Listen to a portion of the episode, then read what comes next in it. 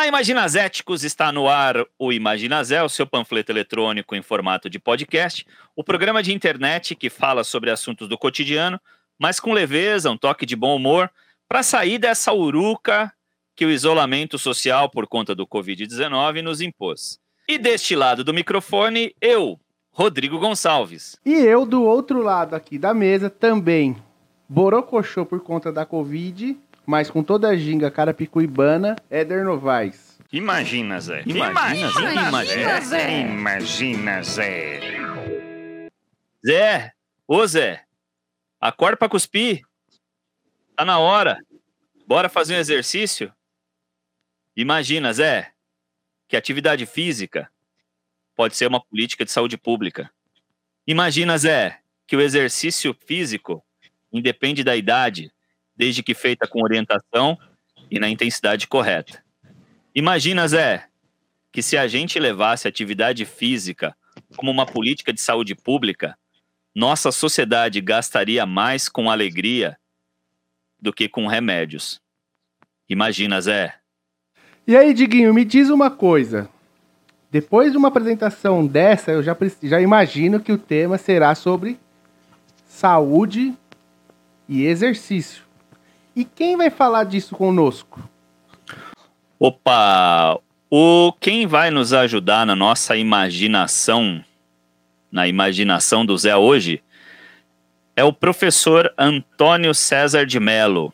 O César, o meu amigo, seu amigo César Éder. César é formado em educação física, especializado em fisiologia do exercício tem aqui um currículo extremamente extenso aqui. Eu vou colocar algumas coisas.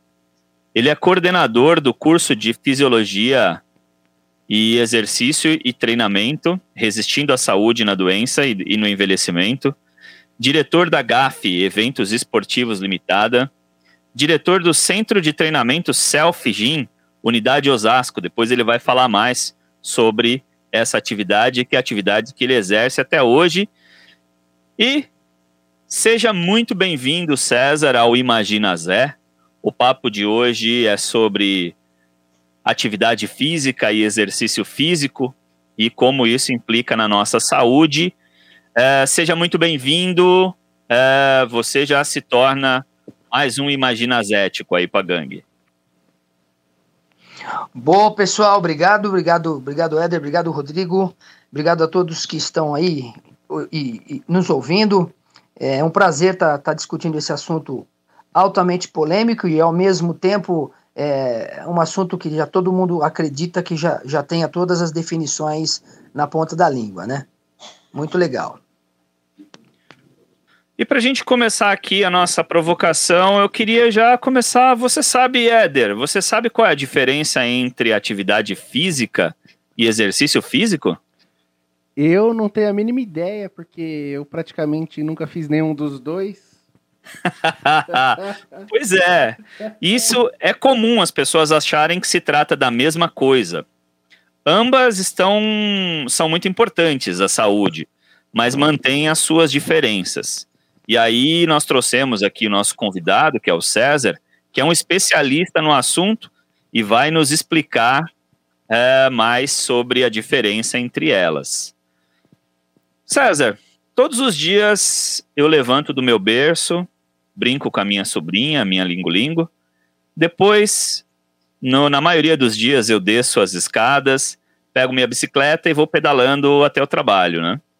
Eu disse na maioria dos dias porque algum, alguns dias eu desço do berço, desço a mesma escada, caminho até a estação de trem, é, aí eu pego o minhocão de aço, né?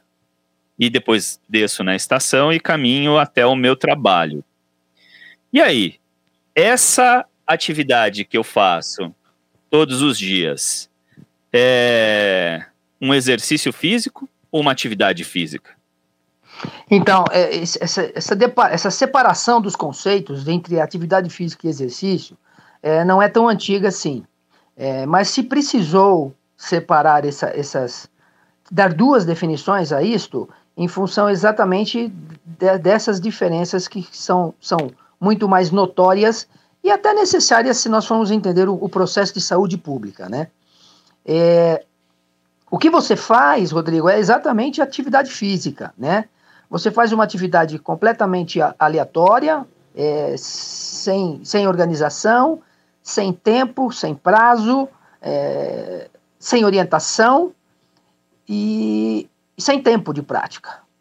Você anda na velocidade que você pode, você pedala no ritmo que você consegue, você desce as escadas no ritmo que a sua sonolência permite, dias mais rápido, dias mais lento. Boa, é, por isso mesmo. É, é.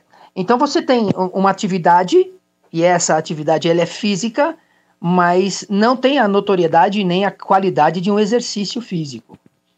Mas essa atividade que você faz, principalmente a, a situação de você ir pedalando ou ir caminhando ao serviço, é, é, é, o que mais se conota hoje nas grandes campanhas de saúde pública, né? É, faça alguma atividade na vida para que você tenha, à medida do tempo, maior ou melhor qualidade de saúde cardiovascular. Então, quando você prescreve uma atividade física, lato senso, se fala exclusivamente de benefícios cardiovasculares. Que seria Maravilha. isso?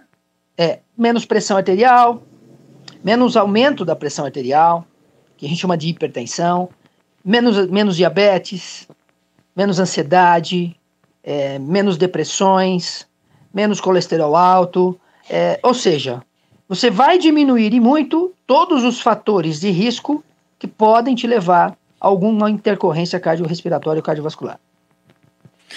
Maravilha. César, o, o Éder acabou de dizer que ele nunca fez nenhuma das duas coisas, nem atividade, nem exercício físico. Provavelmente ele já leu alguma definição, estudou o roteiro. Mas eu tô sabendo que o Éder, meu companheiro de Imagina Zé, de Imagina Zé, tem feito caminhadas de, diariamente esse tipo de hábito que o Éder, nosso camarada, está desenvolvendo com toda a ginga e a malandragem com a carapicuibana, por esse conceito que você acabou de, de explicar, também se enquadra na atividade física, né?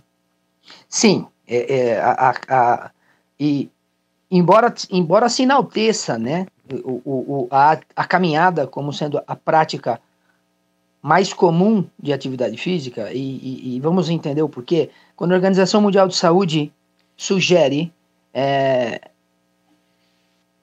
a atividade física diária, ou a caminhada como atividade física diária, a, a ideia é que para eles chegarem na, na, na, na, na, no exercício ou na atividade caminhada, a pergunta que a gente faz é: por que, que a Organização Mundial de Saúde manda caminhar? Porque a caminhada é o exercício mais democrático que existe na face da Terra. Você anda no gelo, você anda na terra, você anda na grama, você anda na pedra, você anda descalço, você anda independente da sua religião, independente da sua fé, você anda independente do seu nível financeiro, você anda, anda de qualquer jeito. Então, quando a Organização Mundial de Saúde se preocupa com uma atividade em que vai melhorar a condição cardiorrespiratória e com isso diminuir as doenças cardíacas e com isso de, de, gastar menos na saúde pública com problemas cardio, cardiovasculares, eles têm que chegar numa atividade em que o planeta inteiro possa fazer. A baixo custo, principalmente. Principalmente. Então, então entra-se no quesito caminhe, porque caminhar é barato e qualquer um pode fazer. Isso é o consenso teórico da coisa, né? Então, por exemplo, o Éder. O Éder caminha. Éder, Explica pra gente por que, que você caminha.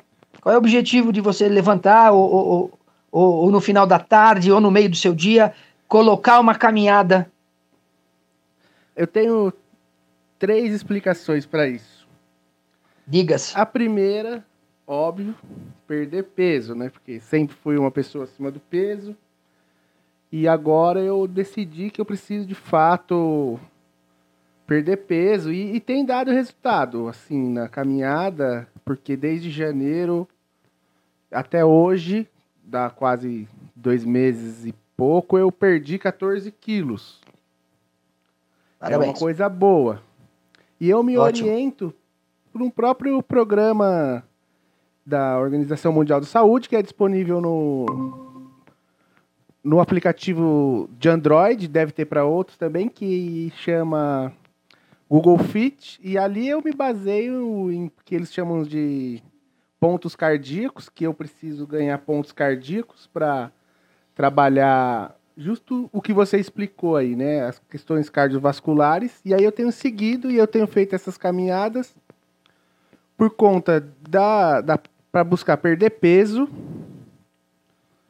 colocar o meu sono em ordem, porque fazia muito tempo que eu não dormia bem, desde quando começou a pandemia, e um outro processo, né, que é restabele restabelecer o funcionamento do meu pulmão, porque eu contraí Covid, tive várias sequelas no pulmão e agora estou restabelecendo ele. Ele até o último exame médico de acompanhamento que eu fiz, ele voltou ao seu funcionamento de 95%. Então, quando o médico me avisou isso, eu comecei a caminhar na busca de tentar restabelecer os funcionamentos mínimos e adquirir qualidade de vida e saúde. Porque Perfeito. nem para dormir estava sendo legal. Entendi. Então, vamos ver o lado agora o lado profissional, né? Você me relata uma condição sua, que ela é, é, é, é sociofísica e econômica, legal, e agora eu vou dar a nossa visão, como a gente interpreta, ou como o profissional deveria interpretar. Você, você caminha por saúde. Sim.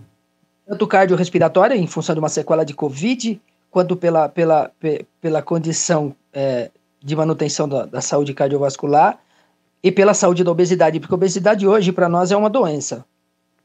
É, e a gente trata a obesidade como uma doença, não mais como simplesmente um fator estético, né? Inclusive, então, a Organização Mundial de Saúde já chamava a obesidade de pandemia, né? Antes da é. gente saber esse é. conceito de pandemia por conta do Covid, Isso. a obesidade já era chamada de pandemia. É, não só a obesidade é pandemia, o, o Rodrigo, como hoje, o que é pior para a gente, o sedentarismo é Exato. é também pandêmico. Bom, é, mas vamos lá. É, o, o que, que eu quero que entender aqui, Eder? É, é só preciso te fazer mais uma pergunta, Eder, só para a gente interagir aqui. E nesse seu processo de busca à saúde, é, você não está fazendo dieta?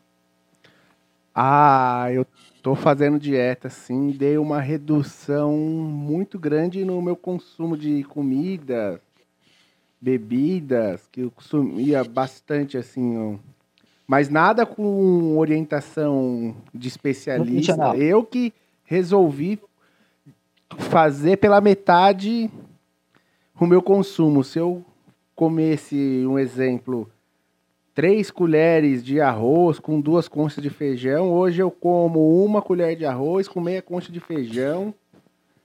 E ali eu vou trocando as outras coisas, como eu gostava muito, viciado em chocolate, ali eu vou trocando por alguma fruta, banana, maçã, goiaba, que eu gosto e assim eu vou seguindo, mas orientação de um especialista nenhuma. Tá. Então, então aí vem o, o, o Rodrigo e Éder. Agora a gente vai colocar em pauta. O, Éder, eu posso usar um pouquinho o seu exemplo aqui? Porque ah, assim, com olha. Com certeza. É, aqui porque assim, isso. assim, é, é, é, o que, essa, essa postura do Éder, ela é exatamente o que todo mundo faz. Então, o Éder é, te, teve um diagnóstico Teve uma orientação médica sobre um, um alerta sobre algum, alguns marcadores. Colesterol deve estar alto, triglicerídeos deve estar alto, é, é, é, diabetes deve estar um pouquinho alterada, deve ter gordura no, no fígado. Fala se eu estou errado, Éder. Olha, do último exame, a única coisa que eu tenho, por incrível que pareça, é ácido úrico. Só? Ótimo. Então tá. Então veja, é, é, é mais preventivo do que a gente está imaginando. Então, o, o que que acontece? É, ele, ele entrou numa atividade física, entendeu que precisava moderar a alimentação, perdeu 14 quilos e joga o mérito na caminhada. Olha só. E eu vou dizer pro Éder, pro, pro, pro Éder, Éder, você está emagrecendo, parabéns, continua, orientação, a autossugestão ainda te é útil, mas você não está emagrecendo porque você está andando, você está emagrecendo porque você está fazendo dieta. Se você parar de andar e continuar a dieta, você vai emagrecer do mesmo jeito. Não vai melhorar até o sono, porque precisa de gasto calórico, né? mas a dieta ou a perda de gordura, você está conseguindo a base de você mesmo. Parabéns, da, da sua mudança de comportamento na ingesta, é difícil, hein? Uma pessoa auto-selecionar isso e sozinho corrigir e perder 14 quilos.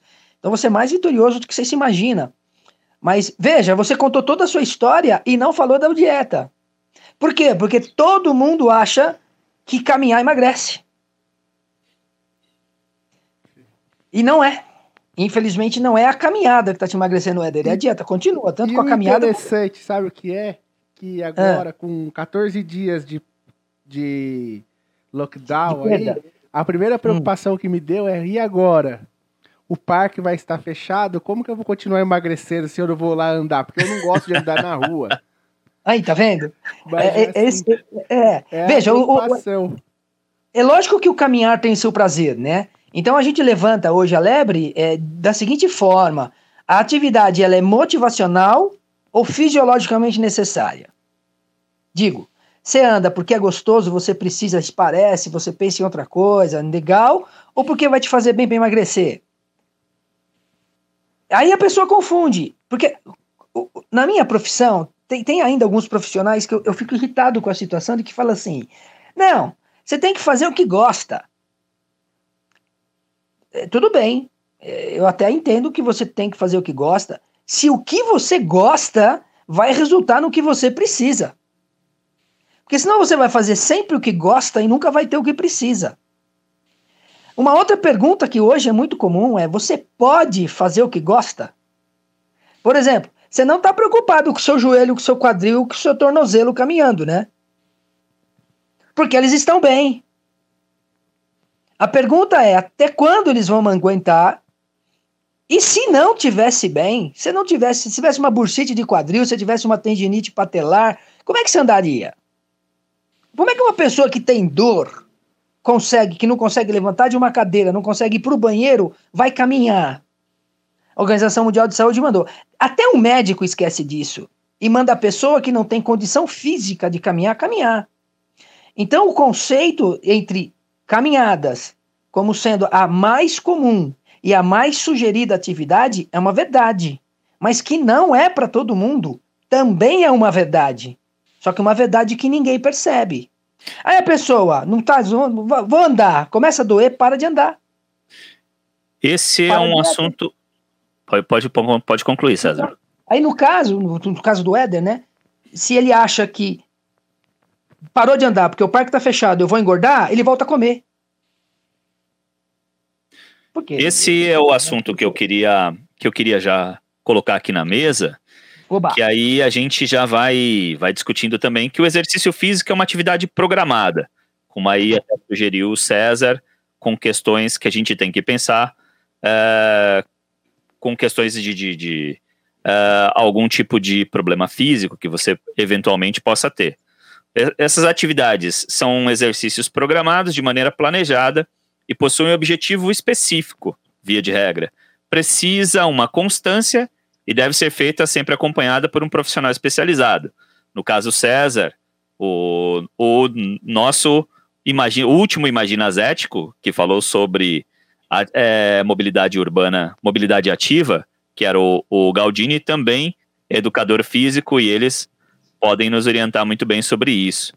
E assim que é possível saber a intensidade e a duração das cargas de acordo com o perfil e o estado físico de cada pessoa, que era exatamente isso que o César estava falando nesse momento que eu acabei interrompendo. Aí, César, por essa definição aqui, a, a musculação que eu fazia e que tive que interromper por conta da pandemia de Covid-19, pelo fechamento das academias, e que eu não voltei por falta de, de vacina ainda, é, aí pensando nessa definição de atividade física e exercício físico, essa sim seria, o, a, essa musculação seria um exercício físico, né? É, é, na, é, na verdade, sim. Entendamos que até a caminhada pode se transformar num exercício. É, e vamos entender, vamos usar o Éder ainda como nosso exemplinho máximo aqui, é, e como uma pessoa que pode se defender e defender o conceito aqui, caso eu fale uma coisa errada. Boa. Por exemplo, se o Éder saísse de casa. Não, para caminhar. ah, Eu, eu acho que eu vou usar você, Rodrigo, que é melhor. Porque Vamos você usa a atividade, né? Você usa, Sim. você usa a caminhada como atividade. Então, se você acordasse cedo, tomasse seu café, brincasse com a sua sobrinha, não, não, não, não, não. E, e, e, e falasse assim, é, portão de casa, você ligasse o cronômetro e falasse assim: eu preciso chegar na estação em sete minutos. E impusesse uma velocidade a maior possível para que você chegasse naquela, naquele seu destino, seu objetivo, em sete minutos. E esse objetivo fosse, à medida do tempo sendo diminuído, então, por exemplo, amanhã eu quero chegar em seis e meio, amanhã eu quero chegar em cinco. Lógico que a partir de uma caminhada você vai ter que partir para uma corrida, mas de qualquer forma, você deixou o exercício com uma carinha de atividade com uma carinha de exercício, porque você colocou um objetivo nessa sua tarefa, um objetivo de performance, não um objetivo de chegar. Você vai chegar de qualquer jeito, mas eu quero chegar mais rápido. Eu, eu quero, eu, eu, ou não, ah, eu quero chegar mais lento, eu quero chegar em 20 minutos na estação. Então eu vou fazer um caminho mais longo, eu vou fazer uma trajetória, eu vou, mudar, eu vou ter uma outra sequência. Tá, então você colocou tempo na sua, na sua caminhada, né, na sua atividade física. E é exatamente isso que o Éder não faz. O Éder vai para caminhar, ele vai caminhar. Ele vai caminhar. Se ah, legal, se der, deu, vou dar oito voltas no parque. Tá, mas com que velocidade porque a velocidade para nós nunca na caminhada in, in, in, é, sugestiona intensidade. Então, quanto mais rápido, mais intenso. Quanto mais devagar, menos intenso. Aí ele vai caminhar. Ele vai lá e caminha. Ele não está preocupado, ele vai dar oito voltas. Normalmente dá o que, Éder? 40 minutos? 45 minutos? Ele vai falar e caminha. É. Então, a única, é, então, a única métrica que eu faço aí é que eu estipulei que eu vou andar 10 quilômetros por dia. Pronto, mas veja. Mas tem tempo que eu faço uma volta no parque em 10 minutos, que eu acompanho, tem tempo que eu faço uma em 13. Aí, tá vendo? Então, qual é a ideia da proposta? Quer caminhar como exercício mais direcionado? Vai precisar fazer em 12, todas as voltas. Ou em 11, ou em 11, todas as voltas. Dá, dá um objetivo e traça esse objetivo e faz esse, esse objetivo ser cumprido. Bom, independente disso, é por isso que se confunde as coisas, porque as diferenças são bem mínimas. E o mais importante, Éder e Rodrigo, para eu avaliar re resultado ou intensidade alcançado ou não dentro da, da, caminhada, que é o que o Éder faz, eu preciso ter uma, uma avaliação de uma coisa chamada frequência cardíaca. Se ele não afere a frequência cardíaca, ou se ele, ele, ele, ele só acompanha a frequência cardíaca, sem objetivos, isso para a gente se perde. Tem faixas para trabalhar, então até 75%, até 85%, até 95%. Então eu preciso, eu preciso traçar faixas de frequência cardíaca e fazer com que a atividade física que ele faz como caminhada se transforme num exercício. Então, para isso acontecer, como você já disse, Rodrigo, precisa de uma orientação e precisa de uma supervisão de um profissional, porque senão ele não vai fazer tudo sozinho. Então a gente precisa ter orientação. Mas voltando ao assunto, então qualquer atividade pode se transformar num exercício, praticamente, e é onde confunde as coisas. Então, por exemplo, é, é, o Éder, quando você saía da sua casa para ir musculação, o sair da sua casa para chegar na academia, você ia com atividade física. Sim. Você ia na boa. Você ia lá caminhando na boa. Entrou no recinto, pegou a sua filipetinha lá, a sua, a sua, a sua, sua fichinha de treino, dali para frente já é exercício porque aquilo foi programado, aquilo teoricamente tinha que ser orientado, teoricamente tinha que ser prescrito para você, então você já tem um, um caminho para você seguir. Você já tem o que você fazer, a carga com que você vai fazer. Então, no exemplo, atividade física e exercício, a musculação acaba sendo não só a melhor opção, mas também a, o melhor exemplo do que é orientado, prescrito, supervisionado e acompanhado. Deu para entender? Então, é a diferença clássica. Embora muita gente vá para a sala de musculação fazer atividade física. Né? Exato. Acha que aquilo é um parque de diversões e vai lá brincar, de fazer exercícios. É, resultado é pouco, aí ferrou. É um playground, né? Ai, que legal. Ah, aparelho novo, eu quero fazer.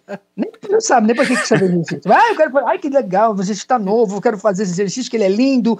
Então tá, muitos brasileiros compram academias pelo espaço, pela beleza. Sim.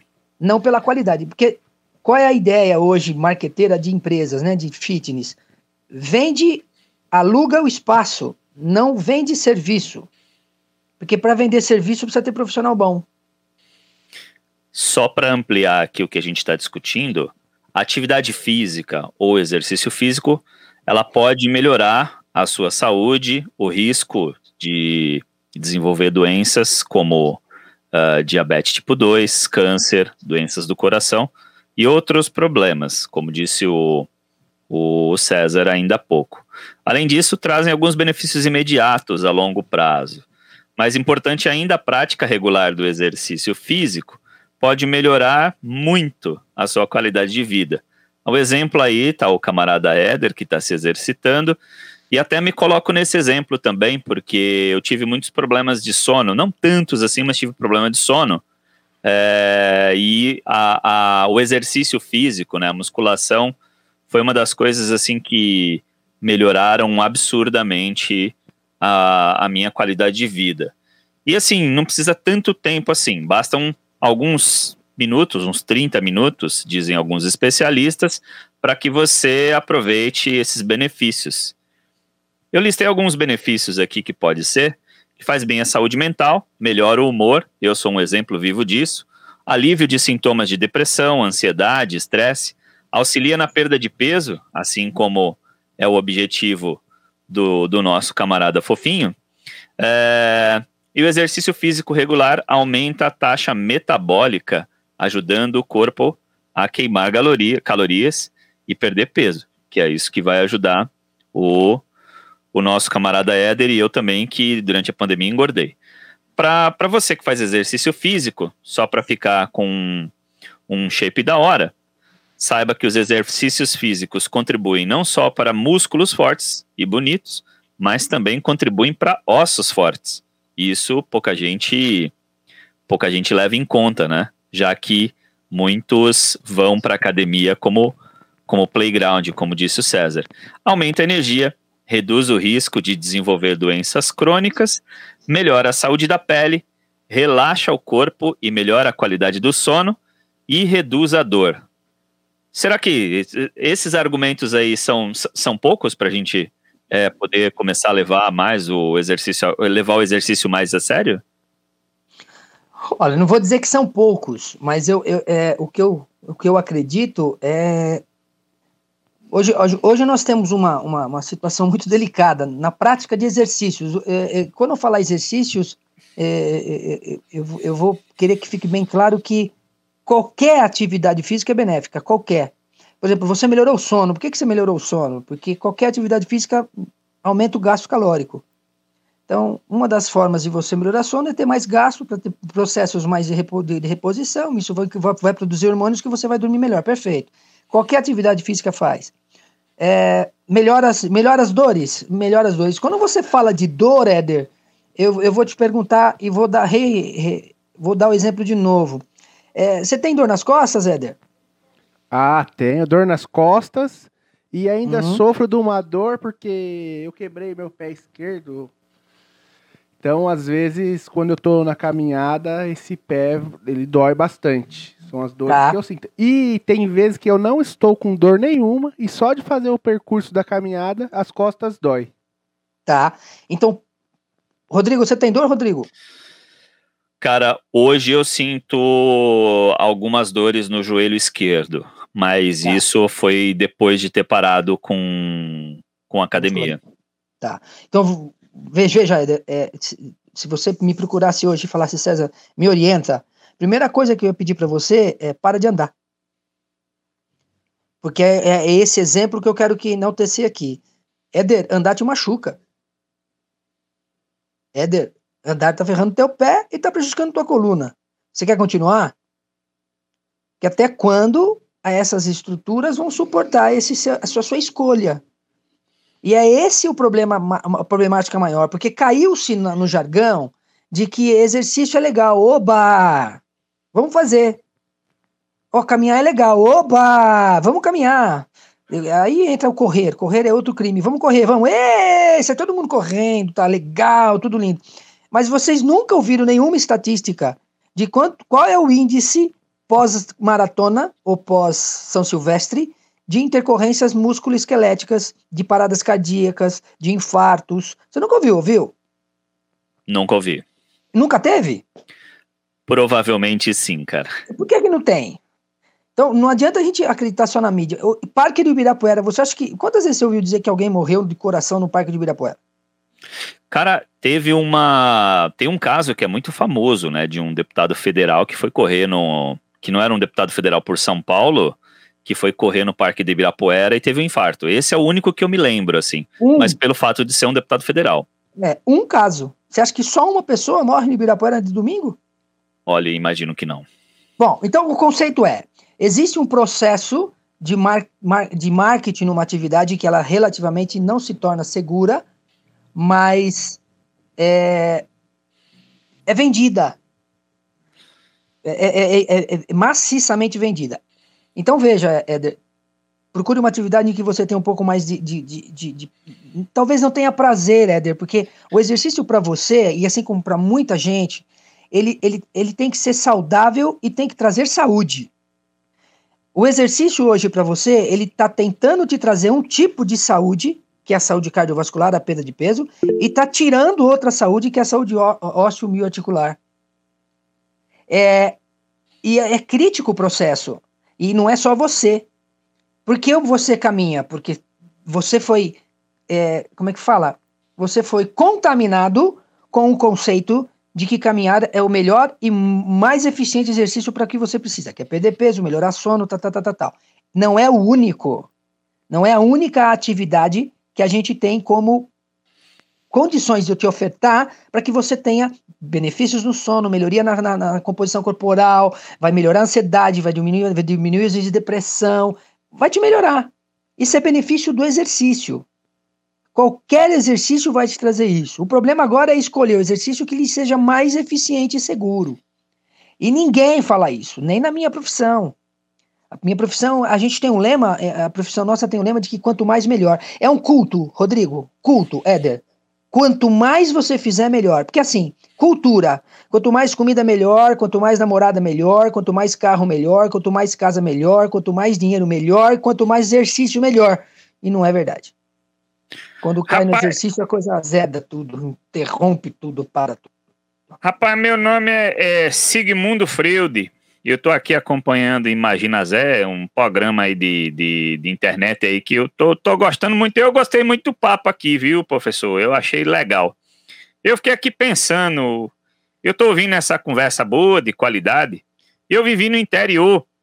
E lá é mais difícil da gente poder, poder pagar para modo de a gente poder ter ajuda e orientação para mexer o esqueleto, né? Para modo a gente poder fazer um negócio aí para queimar o, queimar o toicinho. E eu, eu queria perguntar aí para o professor, já que está mais ou menos nesse, nesse, nesse debate aí, é, se todas as pessoas de todas as idades fa podem fazer qualquer tipo de exercício físico, ou você tem que tomar algum cuidado para modo na hora de botar o chibungo aí, para mexer os chibungo aí, chamar tudo chibungada, tudo para fazer exercício, eu queria saber se qualquer um pode ou se a gente pode tem que tem que mediar e se tem que tem que fazer de forma é diferente para cada um. Olha, obrigado pela participação, hein? Isso é muito legal. O que eu queria eh, colocar aqui também é assim: é, vamos fazer um paralelismo aqui, um, um, um, uma metáfora aqui interessante. É, se você está com dor, se você está doente, você procura um médico. Se você está com problemas na sua alimentação, você procura um nutricionista. Se você está com alguns problemas psicológicos, você procura um psicólogo. É, se você está com, com, com, algum lugar dolorido, com uma região das costas meio dolorida, você procura um massagista. Porque quando você precisa de exercício, você procura o Google. Boa. Então, o, o, que eu quero. Para, o Google não vai te ajudar em nada. E, e, pô, pelo contrário, o Google, o Google vai te encher o saco, vai falar um monte de coisa. Por quê? Porque o, o Google não vai olhar nos seus olhos, o Google não vai entender as suas particularidades, e muito mais o seguinte, respondendo a pergunta do nosso é, tele, telespelix ouvinte aí. Olha, qualquer um pode fazer qualquer exercício. Lato senso é isso. O que a gente pergunta é se qualquer exercício pode ser para qualquer um. É uma inversão. A priori, qualquer ser humano pode fazer qualquer coisa. Mas, infelizmente, nem qualquer coisa é para todo ser humano. Então, a gente precisaria ter um processo mais seletivo na prescrição de exercício, porque precisamos adaptar as necessidades do indivíduo à realidade física dele. E aí vamos falar de novo. O mais simples é ele pegar e andar. Porque ah, se a gente for entender, e aí eu vou, ser, vou dar uma opinião minha, isso é bem pessoal. Eu não sei porque a pessoa fica feliz em andar. Andar é a coisa mais fácil do mundo. É a, a única coisa que a gente tem que fazer é andar. Porque se o cara não consegue nem andar, esse cara tá mal mesmo. Então, quando você fala, ah, eu caminhei 13 quilômetros, oh, que legal, eu fico feliz. Mas qual é o mérito de andar? Sendo que andar é uma coisa que qualquer ser humano teria que fazer com naturalidade. Teria. Então, o fato do cara ficar feliz que tá andando, ele já, é, já tem um problema. Ou é falta de tempo, ou é, ou é o sedentarismo mesmo, mas ele já tem um problema. Precisa ser administrado esse problema. E outro processo. Quando a pessoa procura o exercício, vou dar o exemplo de novo do nosso amigo Éder, como você fala, o fofinho. É, nosso fofinho. Nosso fofinho. O, o nosso fofinho, por exemplo, é, ele foi atrás da caminhada por saúde. Então, para ele, o exercício é um remédio. Sim ou não? Sim, perfeito. Podemos é um pensar assim? É um remédio, Éder. Agora, me, me ajuda aqui. Se você está com dor, você toma Novalgina. Se a dor não passa, você toma Novalgina de novo? Ou você vai ao médico? Ou você médico. abre o Google, ou você abre o Google e toma outro remédio para dor? Ó, teria que ir ao médico, mas conhecendo o Éder, eu acho que ele toma mais umas duas mais Novalginas. Um é. é. Aí depois Se a dor não passa, é. Se a dor não passa, o Google fala para ele assim: olha, você deve tomar um anti-inflamatório. Não fica a pergunta qual? Sim. Quem é que vai decidir qual anti-inflamatório, quanto desse anti-inflamatório? Não é o médico? Sim. Teria tá, que então ser mais, tese, né? É. Por mais que ele fique no, no, no universo do Google, tentando achar ali ele vai precisar de um, um dia de um médico. Porque às vezes é um anti-inflamatório errado, é uma dosagem errada, é, ele, ele trata a tendinite, mas mata o fígado. É, então tem esses probleminhas. Quando você fala de exercício e o exercício está associado à saúde, que é o caso do nosso amigo, nosso fofinho, ele precisa de prescrição. Não é qualquer remédio que vai te ajudar, Éder. Assim como não é qualquer antibiótico que vai te ajudar, não é qualquer anti-inflamatório, não é qualquer analgésico, é uma prescrição. Então, se o exercício é buscado por questões de saúde, precisa de uma prescrição e orientação. E é o que eu defendo hoje. Então, se você tem doenças, e doenças pode ser desde unha encravada até câncer em medula óssea, passa por Parkinson, Alzheimer, é, é, é, fibromialgia, passa por qualquer doença que você tenha você precisa de uma orientação. Fazer por fazer dá no que está dando com o nosso amigo fofinho.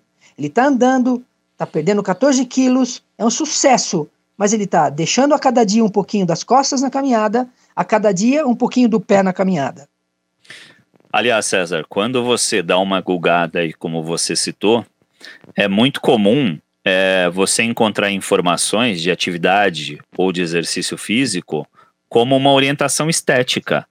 Né? Sim. Que isso, isso, Fique, fique muito. Eu acabei, é, ao escrever esse, esse roteiro, eu fui pesquisar muitas coisas, pesquisei algumas coisas no Google, e sempre quando eu ia fazer pesquisas sobre a questão do, do exercício físico ou da atividade física, as respostas que me traziam era sobre, eram sobre questões estéticas, né?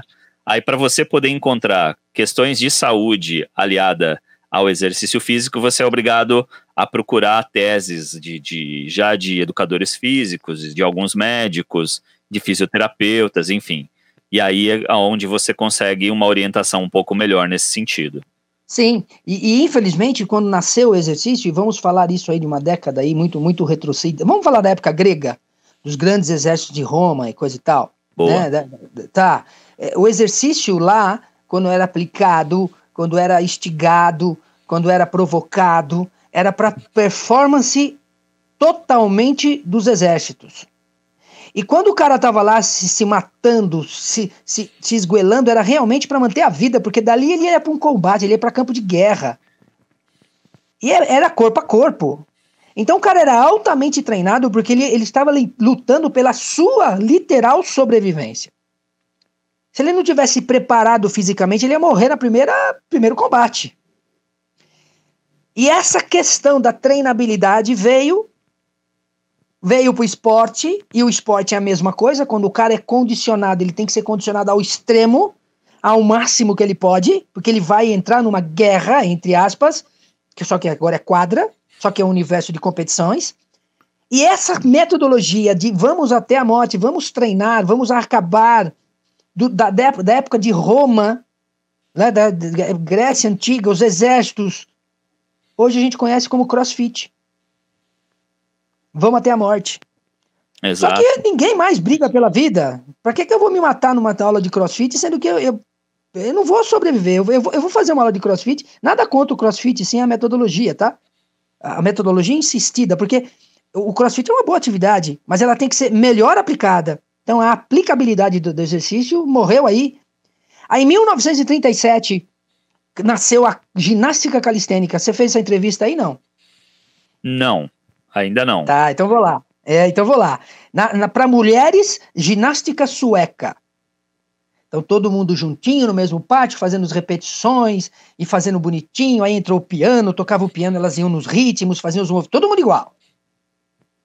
Aí nasceu a calistênica para o homem. Então os homens também de shortinhos, camisetinha, aqueles pátios, iam fazer exercício. Normalmente, né? Não era uma coisa vendida para todo mundo, mas tinha os, os centros em que faziam isso as ginásticas calistênicas. Hoje, calistenia virou funcional. Qual é a Exatamente. definição da ginástica calistênica? O uso, o, pe o, o, uso do peso do próprio corpo como fator de resistência. Qual é a definição de ginástica funcional? O uso do próprio corpo.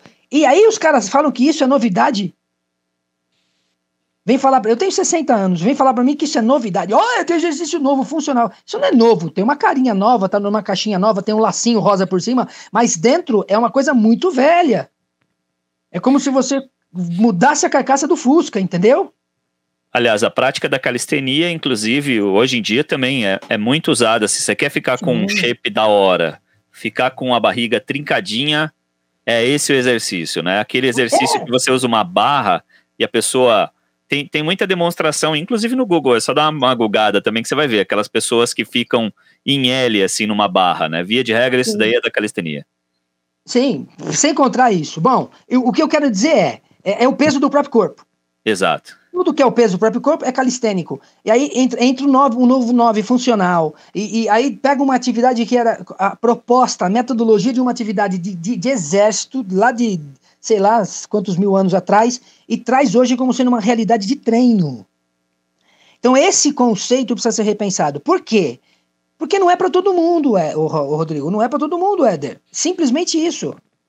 É, crossfit é bom? É. É legal? É. É para todo mundo? Não. Funcional é legal? É. É gostoso? É. É, é bom para todo mundo. nem estou falando de resultado, não estou falando de eficiência, estou falando de prazer. Prazer. É prazeroso fazer funcional? É. É prazeroso fazer crossfit? É. É para todo mundo? Não. Porque, infelizmente ou não, vai ter um determinado momento da vida do indivíduo que ele vai entender que não é só a estética que vive ele. Ele precisa de saúde. E a hora que for saúde, é, você vai ter que colocar na cabeça que você tem que fazer o que você pode e torcer para o que você pode ser o que você precisa para um dia você voltar a fazer o que quer. E tem, um, e tem um outro fator aí também, né? Eu vou dar um outro exemplo que várias vezes já me chamaram para ir em crossfit, para perder peso, que eu perderia peso rápido e tudo. Mas tem um fator assim que acho que é o principal que até hoje que eu não fui, é que a timidez e a vergonha me limitam, porque e chegar num ambiente desse e não conseguir executar o que é aplicado vai te causar um certo constrangimento. É, tem, tem, tem, tem, tem então, o exercício tem vários fatores, né, Eder? Esse é um deles, né? Cara, basicamente é, assim, eu, eu, por exemplo, sou um cara que não gosta de, de ginástica funcional, nenhuma delas eu não gosto, e também não gosto de crossfit, assim. O, o, meu, o meu exercício físico é, preferido é, e que me faz muito bem, que, tem, que me fez muito bem ao longo dos últimos 10 anos, foi a musculação mesmo, viu? Ótimo. É, veja, você se achou. E por sorte ou não, você está hoje, no, nem quesito científico, é, é, a atividade mais segura que existe e com, mais, com, com, com todos os resultados benéficos de qualquer outra atividade. Então, hoje, a musculação é mais segura para o coração, ela é mais eficiente na saúde cardíaca, ela protege a articulação, ela protege ossos e fortalece músculo. Ao contrário do aeróbio. Não, o Éder, por exemplo, o Éder quer emagrecer. Fantástico, Éder, vamos caminhar, vamos. Dependendo do tempo que o Éder caminha, aliás, quanto mais tempo ele caminhar, a gente chama de exercícios aeróbios, tá? Quanto mais tempo ele fizer exercício aeróbio, mais massa muscular ele perde. E o que, que vai manter o Éder magro? Ter músculo. Porque quando o Éder falou, preciso melhorar minha taxa metabólica basal, ele vai para o exercício. Durante o exercício, você tem aumento de gasto, Éder. A hora que você parou o exercício, o que vai te manter gastando é a sua quantidade de massa muscular. Se o exercício aeróbio, à medida do tempo, faz você perder massa muscular, o único fator que auxilia o emagrecimento vai ser enquanto você estiver caminhando. Parou de caminhar, você começa a engordar porque você não tem músculo. Isso ninguém fala. o exercício aeróbio é altamente, a gente chama de catabolismo. Quando você perde músculo, nós chamamos de catabolismo. Ninguém fala que o exercício aeróbio é um destruidor de músculo. E aí o cara se imagina, por isso que, é, veja, Éder, você começou andando 10 minutos, agora você está andando 20, depois você vai andar 30, no dia você vai andar 40, depois um dia você vai andar uma hora, daqui a pouco você está uma hora e meia, duas horas, daqui a pouco você está meio período do dia andando. Para ter o mesmo resultado que você está tendo hoje. Então, por quê? Porque você precisa aumentar o gasto. E, e o gasto só, é só... A orientação que a gente recebe sempre assim, Sempre é Google. essa, né? De aumentar o, o tempo do, da caminhada. Sim. Essa é a principal Porque... orientação. Ó. Hoje você começa com 5, amanhã com 10, depois com Isso. 20, com 30, quando você vai ver, tá uma hora e meia. Perdendo músculo. Aí você Isso. não sabe por que para de emagrecer. Vai chegar uma hora que você vai parar de emagrecer, Éder. Parou, estabilizou. A gente chama de estabilidade. Estabilizou o processo de perda de gordura. E não vai mais. Se você não acertar a dieta, se você não secar mais a dieta, ou se você não voltar a recuperar a massa muscular que você está perdendo, você não vai voltar a emagrecer. Só que vai chegar uma hora que o cara, o cara lá tá de 5 mil calorias, ele passa. No seu caso, eu vou dar um exemplo numérico, Éder, só para o pessoal que está ouvindo entender. O que, que você acabou acertando? Sei lá, eu vou chutar aqui, tá, Éder? Você, você, você devia ter um consumo de 5 mil calorias. Aí você mesmo você falou que reduziu metade, então você reduziu para 2.500 calorias. Perfeito, acertou, beleza, continua. Aí você reduziu esses 2 mil calorias. Para você continuar perdendo peso, você tem que baixar para 2 mil. Para continuar perdendo peso, você tem que baixar para 800. Já que pouco você não tem que comer nada para emagrecer. E não dá certo. Não vai chegar uma hora que você não vai conseguir por falta de comida.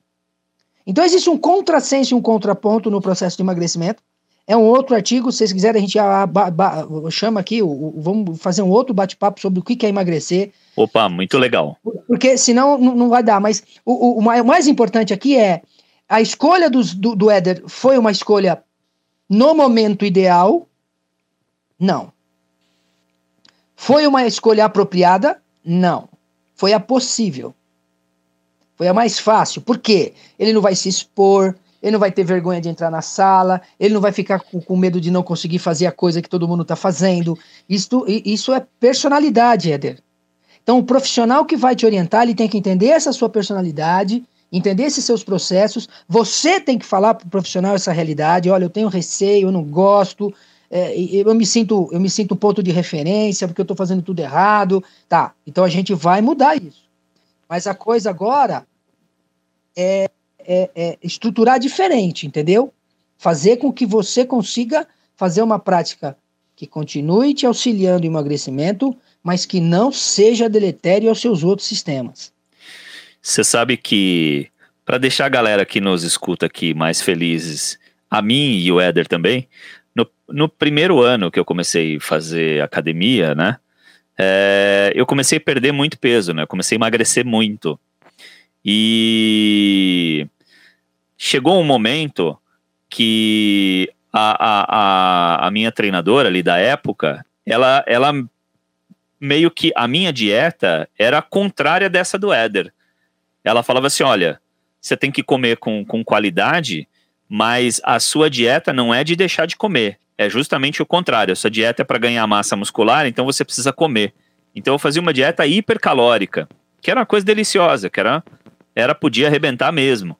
Então tinha, tinha tem essa essa essa questão que eu acho que é bacana da gente colocar é. também, porque o exercício pode fazer com que você tenha que fazer uma dieta, óbvio que tem que ser algo regrado, específico e, e, e prescrito, mas em alguns momentos você tem que comer mais. É, não, e outra coisa, né? Nós, é, o assunto agora já dá uma, uma mais uma terceira, terceira opção para vocês. E se vocês quiserem continuar no tema saúde e exercício, é, a dieta é um outro fator hoje que ela é personalizada. Tem a dieta do Éder, vai ter a dieta do Rodrigo, vai ter a dieta, a dieta do Ricardo, vai ter a minha dieta, e a, a, a profissional ela vai ter que entender essa, esses senões, essa, essas diferenças de cada personalidade para colocar o alimento. Então, hoje, a, adequar a, ingesta é, é, é, é, o, é o carro. Eu não vou dizer que é o carro-chefe, mas é o carro que está pareado com exercício. Não se fala mais em âmbito científico exercício sem dieta. E não se fala mais em dieta sem exercício. Que elas têm que estar de, mão, de mãos dadas. Isso é que é interessante. Então, quando o Éder acertou, reduziu, ele acertou a ingesta. Mas aí eu pergunto para ele, Éder, você perdeu 14 quilos de gordura ou de músculo? Ou de líquido, né? Também não tenho a mínima é. ideia. Tá vendo? É, é, é, essa diferença de vocês ter uma orientação. Porque você teria, deveria, né? Todos nós, deveríamos estar sendo acompanhados por um nutricionista que vai te respaldar, su dar suporte à, à, qualidade de ingesta e a orientação dos exercícios para te dar condições de uma treinabilidade melhor. E aí as perguntas ficam, porque quando você fala eu perdi 14 quilos, seu único ponto de referência é a balança. Você sobe na balança e você diminui o peso. Tô feliz. Mas não é só isso. Às vezes você perdeu 14 quilos e aí você vai descobrir que 9 dos seus 14 foi de músculo. Entendeu? E o resto foi de gordura. Então aí a coisa chuta. Porque o aeróbio faz isso. E essa informação não está no é, Google, Mais de 50% viu? do peso perdido em exercício aeróbio é perda de músculo. Não, ninguém te fala isso, né, Eder? Tá bom, o Google não te falou. Não, não falou. É, o Google, Google não nem falou. sempre o Google fala, né? Bom, mas para continuar aqui, a prática de atividades físicas uh, pode ajudar no tratamento de hipertensão, à base de remédio, ou até suspender os remédios. Os exercícios devem ser de intensidade moderada, assim como explicou o César, três vezes por semana, ou, de acordo com a prescrição do seu treinador, 30, 60 minutos de duração, também tem que ver a prescrição do seu treinador. Para os fisiologistas do esporte, a caminhada, corrida, natação, exercícios aeróbicos, alongamentos, bicicleta, yoga e até hidroginástica, que é um assunto que a gente vai debater daqui a pouquinho, são indicados para contribuir na redução de pressão sanguínea e sobre vasos sanguíneos. Aí eu pergunto para o César: César, que tipo de limitação é, a gente tem para o exercício físico? Ou, melhor dizendo, de acordo com, com tudo que você falou, é, existe uma prescrição correta para cada pessoa.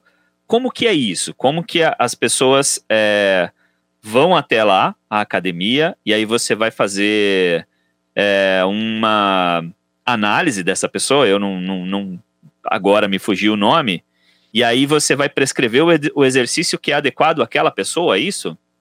Isso, na verdade é assim que funciona, Rodrigo. Porque assim, hoje o nosso centro de treinamento é, é um centro de treinamento supervisionado e, e a nossa expertise maior é prescrever exercícios para quem tem doenças. E eu vou falar mais uma vez, vai desde uma encravada até câncer de medula óssea. E todo o nosso programa, ele tem embasamento científico. E o que, que respalda a ciência?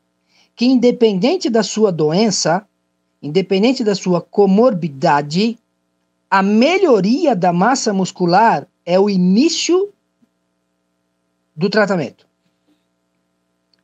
Porque qualquer doença, qualquer comorbidade, faz com que o indivíduo perca e muito músculo. Ou em função da própria comorbidade, ou em, da doença, ou em função da própria medicação. Por exemplo, anti, antidepressivo é catabólico. Lembrando que catabólico é quando você perde músculo. Então, antidepressivo é catabólico, antiolítico é anabólico, álcool não serve para nada, é uma bosta, presta, ruim mesmo. É, fumo e tem é efeito ruim, extremamente é anabólico, né? É, exatamente. É, Catabólico. Catabólico, desculpa, não anabólico, catabólico. É. E então, dependendo da medicação, anti-inflamatório, analgésicos, remédios contínuos, é, remédio para colesterol, para triglicerídeos, para pressão arterial. Então, toda a associação desses remédios fazem com que a pessoa, à medida do tempo, perca muito mais rápido o músculo do que perderia sem tomar o remédio. Aí a gente vai levantar o jargão aqui, mas quem está doente precisa de remédio. Então, se precisa de remédio, precisa de um exercício que seja efetivo naquilo que vai ser mais destruído à medida do tratamento. Só para você ter uma ideia, câncer hepático, por exemplo, o cara perde, desde o momento que ele descobriu o câncer até a primeira intervenção cirúrgica, mais de 30% da massa muscular. É muito músculo. O cara começa a doença com uma qualidade muscular, ter, termina a primeira intervenção, quase nada de músculo. Doenças renais, pelo amor de Deus. O cara definha, porque não pode ingerir proteína tem baixa ingesta de proteína, então ele, ele vai definhando. Se ele não tiver uma boa orientação, ele vai definhando. Aí você vai falar assim para mim: ah, mas isso é raro. Gente assim não procura academia. É, e por isso que nós somos um centro de treinamento e por isso que nós estamos lá. Nós estamos ali para prescrever exercício para esse tipo de pessoa. Então a pessoa vem até mim fazer o que você esqueceu, você não lembrou o nome, a gente chama de avaliação física. avaliação física, exato. Tá. Então vem o pessoa, a gente faz essa avaliação, avalia os, os exames, os resultados, tudo que ele tem, quais são as doenças, quanto tempo de exercício ele faz, quanto não fez, qual a escolha dele, se gosta, se não gosta, se tem medo. Éder, a primeira pergunta que eu faço é: você gosta de exercício? Ah, eu adoro. E musculação? Ah, eu odeio. Então vamos tratar essa pessoa que tem medo da musculação. Ah, eu tentei fazer uma vez, não gostei. Então a gente conhece a pessoa. Porque somente depois disto que a gente tem condições de prescrever a intensidade, a duração e o volume, forma de execução que ele vai fazer os exercícios. E para dar um depoimento até mais pessoal, César, eu tenho um caso na, na, minha família. Meu pai é renal crônico, né? Meu pai é dependente de hemodiálise três vezes por semana. E a perda de massa muscular dele é visível. Você como a olho nu. A olho nu. Você consegue. É, quem, quem conheceu meu pai antes da, da hemodiálise e quem o vê hoje, você percebe que ele tem uma perda assim gritante de massa muscular. De fato, Sim. a doença renal definha o, o camarada. E hoje ele tem dificuldades para andar, para fazer atividades físicas básicas por conta dessa perda de massa muscular. Podemos continuar usando seu pai como exemplo? Podemos. Olha, seu pai tem dificuldade para sentar, tem dificuldade para levantar, tem. não caminha com segurança. Não. Sim? Tá, então vamos não usar o exemplo do Éder. Vamos usar o exemplo do Google. Se você entrar no Google e perguntar exercícios para as doenças renais crônicas, sabe o que o Google vai mandar seu pai fazer? É. Caminhar. Você sabe que o médico também fez isso. Exatamente, é isso que eu ia falar. O médico vai mandar caminhar. Como se caminhar fosse a coisa mais fácil do mundo. Para certas pessoas, dependendo de idade, doenças ou as duas coisas, o andar é o exercício mais intenso que a pessoa vai fazer. Porque não é fácil. O gasto calórico de se manter em pé e o gasto calórico para se deslocar é muito alto. Só que ninguém fala isso. Agora pergunto: se você um dia pegar o seu pai, colocar no carro, levar até o centro de treinamento, você vai ver seu pai fazer leg press, fazer peitoral, fazer remada, fazer lombar, fazer panturrilha e sair de lá bem. Ele não anda com segurança nem independente. Não sente e não levanta, mas você vai ver seu pai treinar. Exato. Por que isso? Porque no universo do treinamento com pesos, que é a musculação, quando bem feita e bem orientada, a gente consegue adaptar para qualquer indivíduo desde que não tenha condições motoras, né? Se for uma sequela neura, nervosa central, não dá mais, né? Um paraplégico e coisa a gente não consegue. Mas toca o pau. Por exemplo, pessoas que tiveram AVC, né? Tem um comprometimento de um lado. A gente treina absurdamente normal a pessoa. O lado que é afetado, a gente treina dentro do que pode, e o lado normal, a gente treina dentro do que vai também. Então, a gente treina. Então, faça o teste, nós podemos filmar esse teste e aí você pode usar aqui no seu programa o dia que você quiser os, os relatos do seu pai e o seu mesmo, que você vai ver acontecer. Aí você vai entender o universo que a gente vive como centro de treinamento supervisionado self-gym. Opa! E a hidroginástica, gente? Bom, a hidroginástica é uma atividade física aeróbica, um tipo de ginástica feita dentro d'água. Ela foi concebida aí, como disse o César, entre os gregos, entre eles Heródoto, em mais ou menos 466 a.C. O Heródoto era um médico grego que escreveu um tratado relacionado à água como boa saúde. Países como Alemanha, Inglaterra e Estados Unidos utilizam a hidroginástica como terapia, inclusive utilizaram durante a Primeira Guerra. A Alemanha e a Inglaterra faziam hidroginástica, uh, faziam da hidroginástica um alento para as pessoas com lesões e traumas. Por volta da década de 1970, isso chegou ao Brasil uh, e, a princípio, ela foi muito praticada como forma de recuperação de pessoas que sofreram lesões durante exercícios de esporte e, finalmente, nos anos 80, mais ou menos, como atividade física. Os profissionais de educação física são habilitados a ministrar aulas de hidroginástica e de, que geralmente são coletivas, ao som de músicas animadas e tal, com ou sem a utilização de, de acessórios. Os benefícios da hidroginástica são indiscutíveis, mas a estrutura que se necessita para a instalação desse tipo de aparato é alto e que faz do preço da, hidroginástica também ser alto. E aí eu venho a provocar o César. Uh, existe alguma alternativa à hidroginástica, César? E se existe, por que os médicos recomendam tanto esse exercício, mesmo uh, quando tem uma alternativa que podia ser mais indicada? É, é boa pergunta. Gostei, gostei. O, o, o, o, é, é, é, a resposta, quem tiver, ganha um milhão e meio de dólares. Porque é o seguinte, olha, o que nós temos na hidroginástica? É, e, e, e eu, eu, posso dar só um, um, um, um apude aqui no que você falou. É, quando nasceu, na, era hidroterapia. No Brasil entrou como hidroterapia e depois Sim. se transformou em hidroginástica. A hidroginástica que nós conhecemos hoje não é para reabilitar como a hidroterapia foi criada lá por Heródoto, tá bom? Só pro, pro, pro, é, não, de fato. É, é, Até esse conceito é um tantinho mais moderno, né? De, de hidroginástica, de isso, fato, né? Que, que ela era aconteceu? mais tida como terapia. É. O que aconteceu? Eu vou te dar a história, tá? Eu fiz parte dela. Quando começou a entrar no, no, no, Eu vou falar Brasil porque a gente está aqui. Quando entrou no Brasil na década de 70, ali, finalzinho da década de 70, começo da de 80, a chamada ginástica aeróbica. E muito salto, muita pulação, muito vai para lá, muito vem para cá. É, Bom, só para você fazer, deixar as pessoas aqui saudosas, que têm mais de 50 anos, vão lembrar. No começo da ginástica aeróbica, a gente. Primeiro que homem não fazia. E outra que era só uma atividade de mulher. E quando a ginástica aeróbica entrou no Brasil, só existia aqui ginástica localizada, alongamento e circuito. Essas atividades eram feitas de colã, sapatilha e meia fina. Então, quando a ginástica aeróbica entrou, todo mundo foi de sapatilha fazer ginástica aeróbica. Estourou joelho, estourou tornozelo, deu tendinite, acabou com quadril, estourou lombar, estourou um monte de coisa. Aí que se foi estudar e aí entendeu que não é bem assim. Nasceu tênis. Olha, as nasceu costas que é um negócio terrível, né? É, aí nasceu o tênis, o saladinho bonitinho, é, o amortecimento, tudo por causa dessa, dessa evolução do exercício. Nesse processo de busca do vamos diminuir a, a, a agressão, do impacto dos exercícios, Aí um cara falou assim: e se a gente levar a ginástica que a gente faz na terra para dentro da água? Nasceu a hidroginástica. Tudo bem, não? Sim.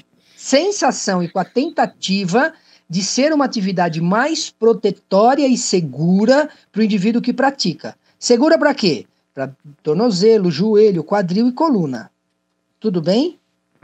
Então, respondendo a sua pergunta, por que, que o médico indica? Porque pela história, ela é mais segura. Aí você vai me perguntar assim: e o que, que diz a literatura científica? Nada. Nem de benefícios, nem de malefícios. A ciência não reconhece a ginástica, a hidroginástica. Tudo bem? A hidroterapia, sim. A hidroginástica, não. Então, como exercício, ela não tem respaldo científico. Só o prático. O que, que a gente vê na prática? Uma atividade lúdico, pseudo-recreativa que não faz bem nenhum. Quer dizer, não melhora a massa óssea, não melhora a massa muscular, melhora a coordenação, melhora, melhora coordenação, melhora coordenação e também melhora a coordenação. tem tem um outro, tem outro fato. Talvez melhore um pouco a coordenação. Não, não, sim, sim, sim. Talvez melhore um pouquinho a coordenação. Não, tô brincando. Tem, tô brincando. Tem o gasto calórico, que todo gasto calórico vai levar indiretamente àquela conhecida saúde cardiovascular, certo? Que qualquer exercício, qualquer forma de gasto calórico melhora a qualidade da saúde cardiovascular. Se você fizer sexo três vezes por dia de forma intensa, você vai melhorar a sua saúde cardiovascular. Olha. Boa. Boa. Boa. Melhor, melhor, melhor. Ô, Éder, é melhor fazer sexo do que correr, hein, Éder? Ó. Percebi, viu? É. Bom, você entendeu, né? Gastou calorias, você vai trazer benefícios para o seu sistema cardiovascular. E quando você vai para a água, é uma atividade lúdica, você vai ter benefícios na, na, na sua saúde cardiovascular. Vai melhorar a massa óssea? Não. E por que, que o médico manda pessoas com osteoporose para água? É, a gente também não sabe disso. A gente já pergunta para todos os médicos. É, e a hipótese é: é mais seguro. Depois que o indivíduo entrou na água, porque o médico esquece que o cara tem que colocar. Vamos pensar na mulher, né? Tem que colocar o maiô, tem que colocar a touca, aquela maldita touca. Dependendo do cabelo, o velhinho demora umas duas horas para colocar a touca. Tem que descer a piscina. E a hora que ele estiver na água, ele tá seguro. Acabou a aula. Esse mesmo idoso vai ter que sair dessa água. Aquela escadinha maldita, ninguém sobe. Ele não sai pela borda que nem a gente pulando pro braço, assim, trincando tríceps. Não, não, não, não, não, não. Ele precisa de uma rampa. Então, todo o contexto de exercício para água ainda demanda a seguinte pergunta: para quem? Quem é que você está mandando para hidro? Porque dependendo do indivíduo, ele não vai nem entrar na água. Só que o médico não sabe disso. Parece que o médico ignora isso. Mas, César, Oi. depois dessa explicação sobre a hidro, eu, me, eu fiquei pensando aqui, e o tal do Pilates? Aonde se encaixa? Boa! E o tal do Pilates? E o tal do Pilates? Pouca referência científica, e o que nós temos é o seguinte: quando o indivíduo está muito debilitado, então vamos imaginar uma situação de muito debilitado, muito tempo acamado, é, pós-cirúrgico, em fase de reabilitação de, de, de traumas. O Pilates é excelente. Uma excelente atividade, com finalidade terapêutica, como, como visão fisioterápica, não como treino, não como exercícios. Tudo bem? Então, você está machucado, o Pilates é bom. Você está com uma, com uma perna ruim, você está com uma, tá com uma crise de hernia de disco, vai para o Pilates, ele vai te ajudar mas ele não vai te manter. Aí você vai precisar, depois do Pilates, procurar uma atividade que ela seja mais adequável ou mais intensa para você. Aí você cai na musculação. O caminho do, das pedras é fisioterapia convencional, Pilates e musculação. Né? Se a gente for colocar numa progressão, tem que ser isso. Só que o, o personal, o profissional do, do, da fisioterapia inicial tem que entender o Pilates, e o Pilates, a pessoa que dá o Pilates tem que entender o que é musculação, para que a coisa flua. O que acontece hoje no mercado? Existe uma briga de conceito entre as profissões. Fisioterapeuta não aceita professor e professor não aceita fisioterapeuta. É, e aí a coisa bagunça tudo. Então, fica tranquilo, a gente consegue dar as mãos e trabalhar junto desde que a gente converse, mas existe uma linha tênue que separa a educação física da fisioterapia e é tão tênue que ninguém vê, entendeu? Ninguém percebe essa diferença. Já que a gente entrou aqui nesse bate-papo de saúde, queria botar mais um assunto na mesa aqui para a gente começar a. Começar não, né? Que nós já começamos há, algum tempo já, mas para a gente polemizar ainda mais aqui. Atividade é física é um exercício, e, ou exercício físico, né? É, estão... Atividade ou exercício? A atividade física e o exercício físico oh, estão diretamente tá. ligados à saúde e o fato de ter uma vida saudável é o que nos traz uma boa qualidade de vida. Né? Certo. Mas Sim. afinal, o que é saúde preventiva? A saúde preventiva ela é exercida por uma equipe multidisciplinar, assim como falou o César, é, que inclui profissionais de educação física, que atuam na prevenção de doenças, na promoção da saúde. Uh, nós poderíamos evitar doenças como diabetes, pressão alta, problemas cardíacos, praticando a saúde preventiva.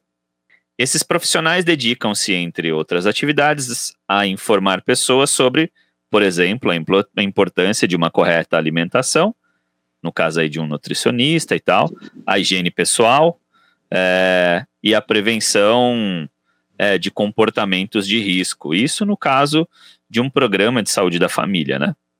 Certo. Nós falamos no episódio de mobilidade ativa que se nós explorássemos a mobilidade ativa em sua capacidade máxima, nós teríamos uma enorme economia de gastos com saúde, cerca de 33, 34 milhões de reais por semana.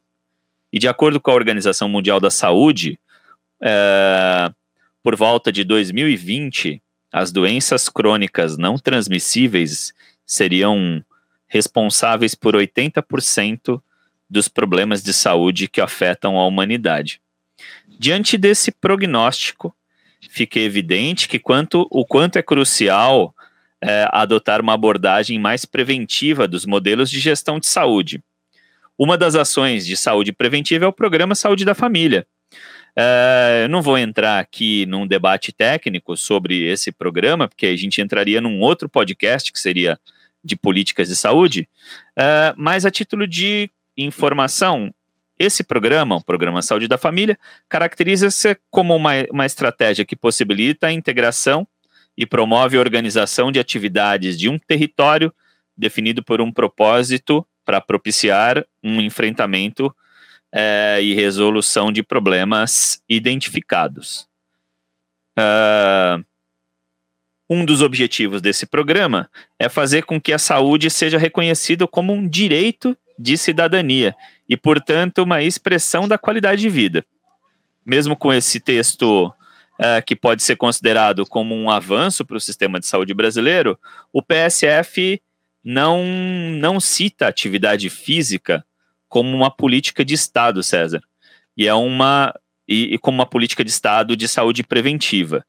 Eu identifiquei isso, foi um destaque que eu coloquei, porque eu achei interessante.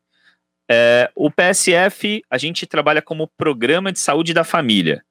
E ele está ligado a, a, um, a uma vertente aí da medicina sanitária, principalmente, né?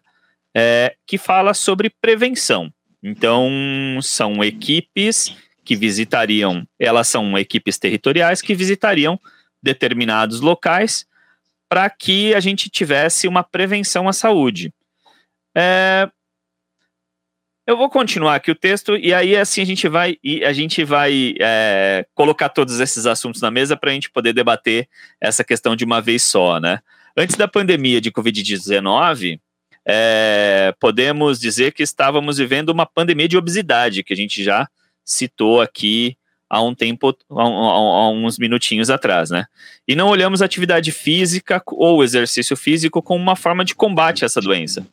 É, o que nos dá o que dá esperança aí a essa, a essa questão, César, é que lá no, no programa, a definição, isso segundo dados do Ministério da Saúde, ok?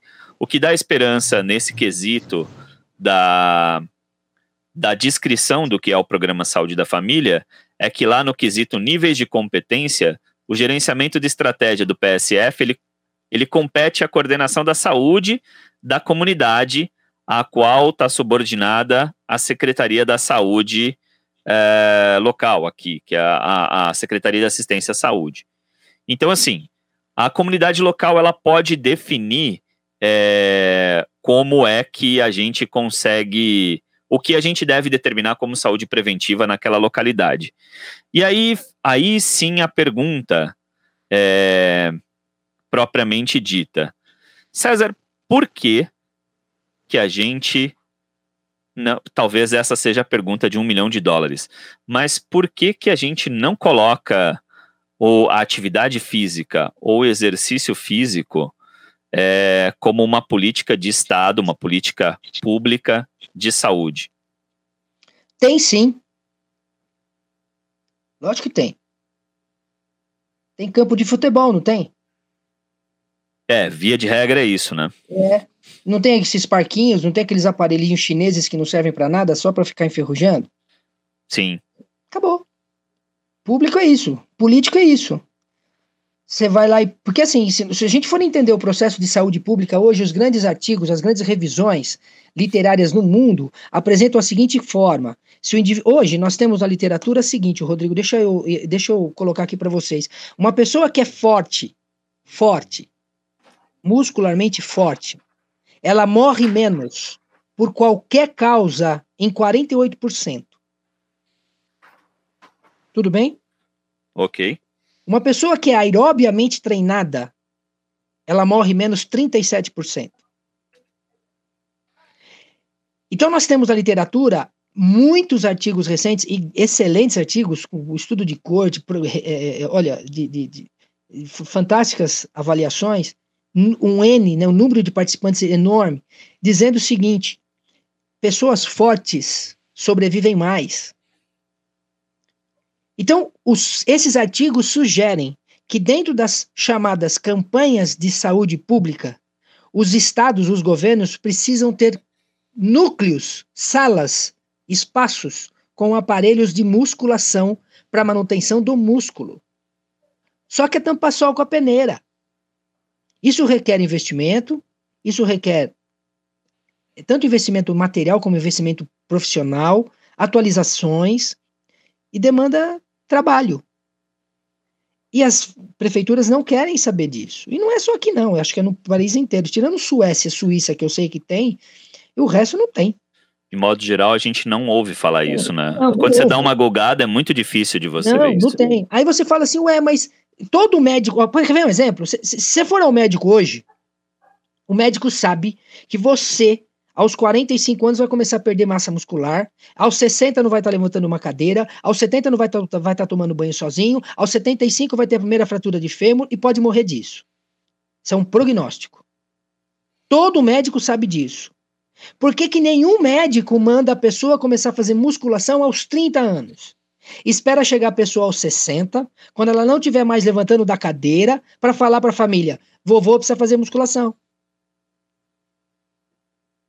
Então o conceito não é que é mal difundido, não é, não é falado e a gente não entende o porquê.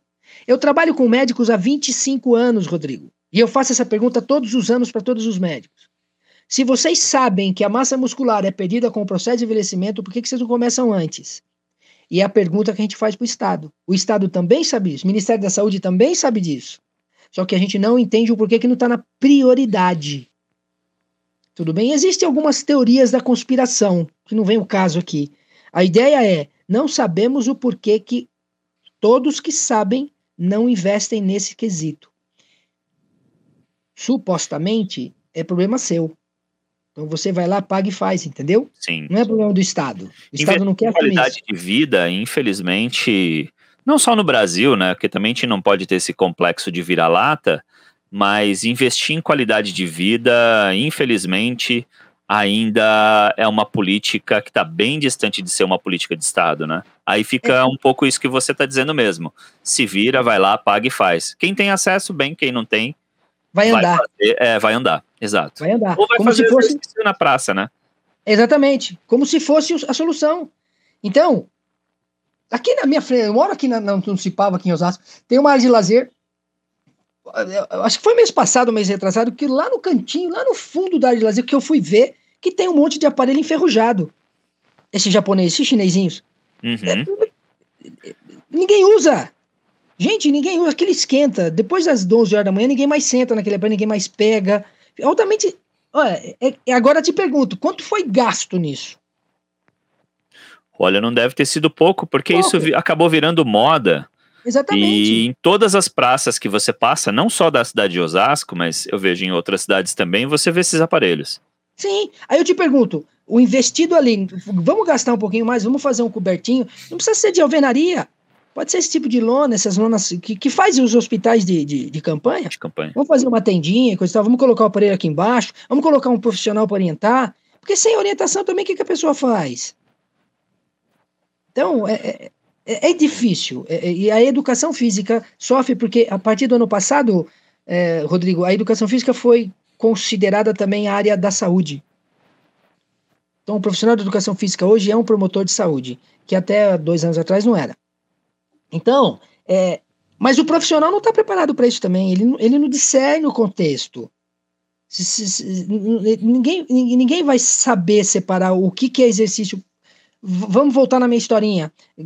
Roma Antiga, exército, treino de, de, de exército para a vida, né, década de 70 e 80, calistenia, a saúde, o exercício como saúde, tem 20 anos de estudo. Entendeu? 20 Sim. anos de estudo. Quer dizer que.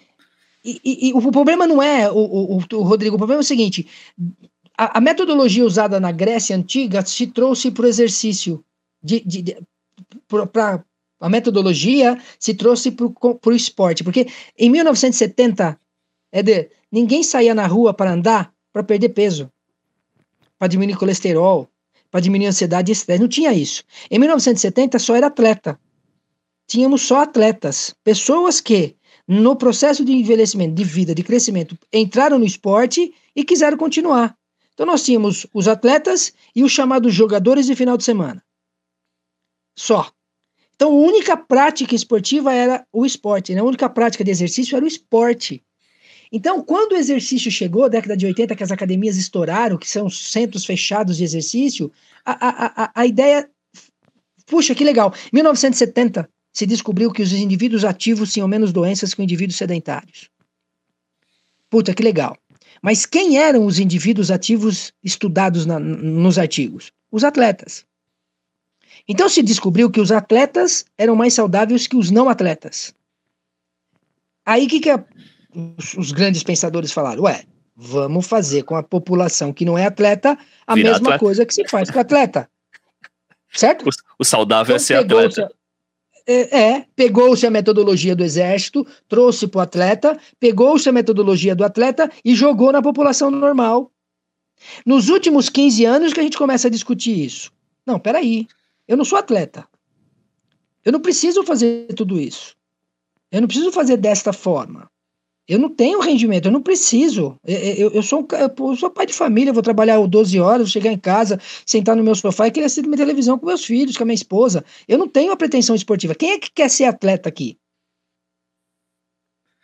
Você está entendendo o que eu estou falando? Então, Sim. quando se fez essa confusão de transposição de conceitos, se trouxe para a população normal um, um, uma, metodologia de treino que não é compatível à realidade de cada um.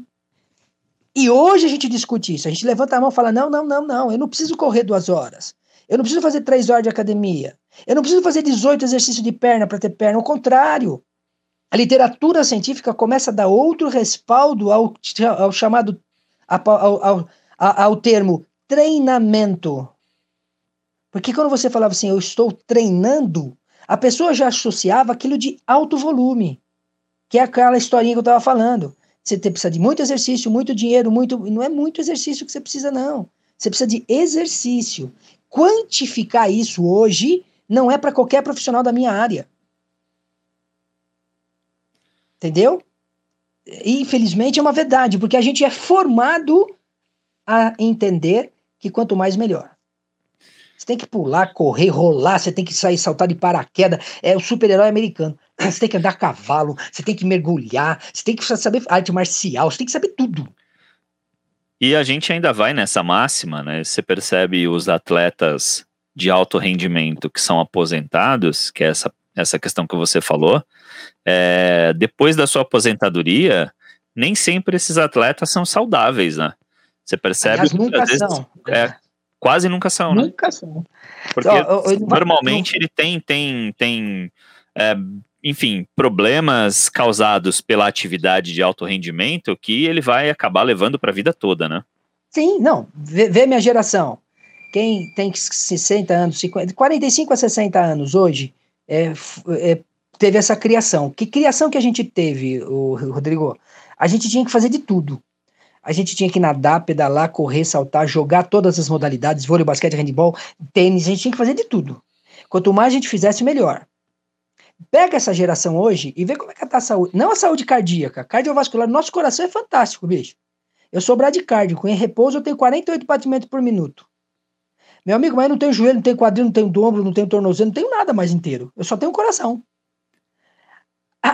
Aí eu, eu falo isso hoje, eu falo, poxa, se tivessem me dado essa oportunidade e feito a seguinte pergunta para mim, você quer usar tudo agora ou você quer usar um pouquinho menos para usar mais tempo? Eu ia escolher a segunda. Eu ia fazer menos a minha adolescência e juventude para poder fazer por mais tempo. Então você pega a geração de 50, 60 anos que foi ativa. Tudo estourado. Não tem um que fale para você eu tô bem. Não tenho nada. Mentira.